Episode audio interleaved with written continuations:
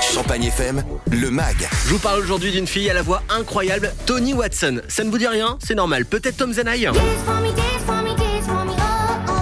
avec son tube planétaire un sorti un an, Dance Monkey, eh bien je vais vous raconter son histoire, c'est un truc de fou. À seulement 19 ans, la chanteuse a son style bien à elle, avec son look d'ado, elle reste très discrète hein, sur sa vie privée, se sentant toujours exclue de sa famille, elle les quitte prématurément. La jeune artiste blonde est originaire comme si à d'Australie, le pays des kangourous. Au lycée, elle commence à jouer du clavier et de la batterie. Elle prend des cours pour progresser. Et puis Tom Zenaï s'est mis au chant. Elle se fait repérer il y a deux ans grâce à sa voix très enfantine. En parallèle de la musique et pour gagner sa vie, elle travaille comme vendeuse hein, dans une boutique de fringues. Coup de théâtre, un an plus tard, elle se fait licencier.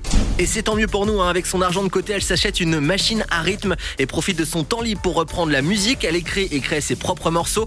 Petite par la taille mais grande pour son talent. Elle poste également quelques reprises sur les réseaux sociaux. Un premier single sort un an plus tard, Johnny Runaway.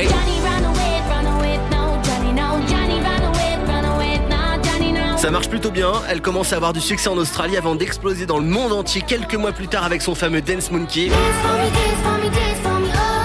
Le titre est numéro 1, single de diamant en France, 50 millions d'équivalents stream en seulement 3 mois. Dans le clip décalé, elle se déguise en vieil homme. Son premier mini-album sort l'an passé. On y trouve le tube Never Seen the Rain, déjà disque d'or. Une musique multigénérationnelle qui rassemble petits et grands. Ces morceaux inspirent la positivité et donnent envie de les chanter. Un nouveau morceau d'ailleurs vient de voir le jour. Il s'appelle You're So Fucking Cool.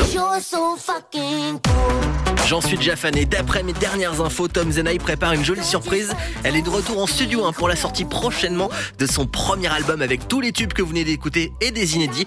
On n'a pas fini d'entendre parler d'elle.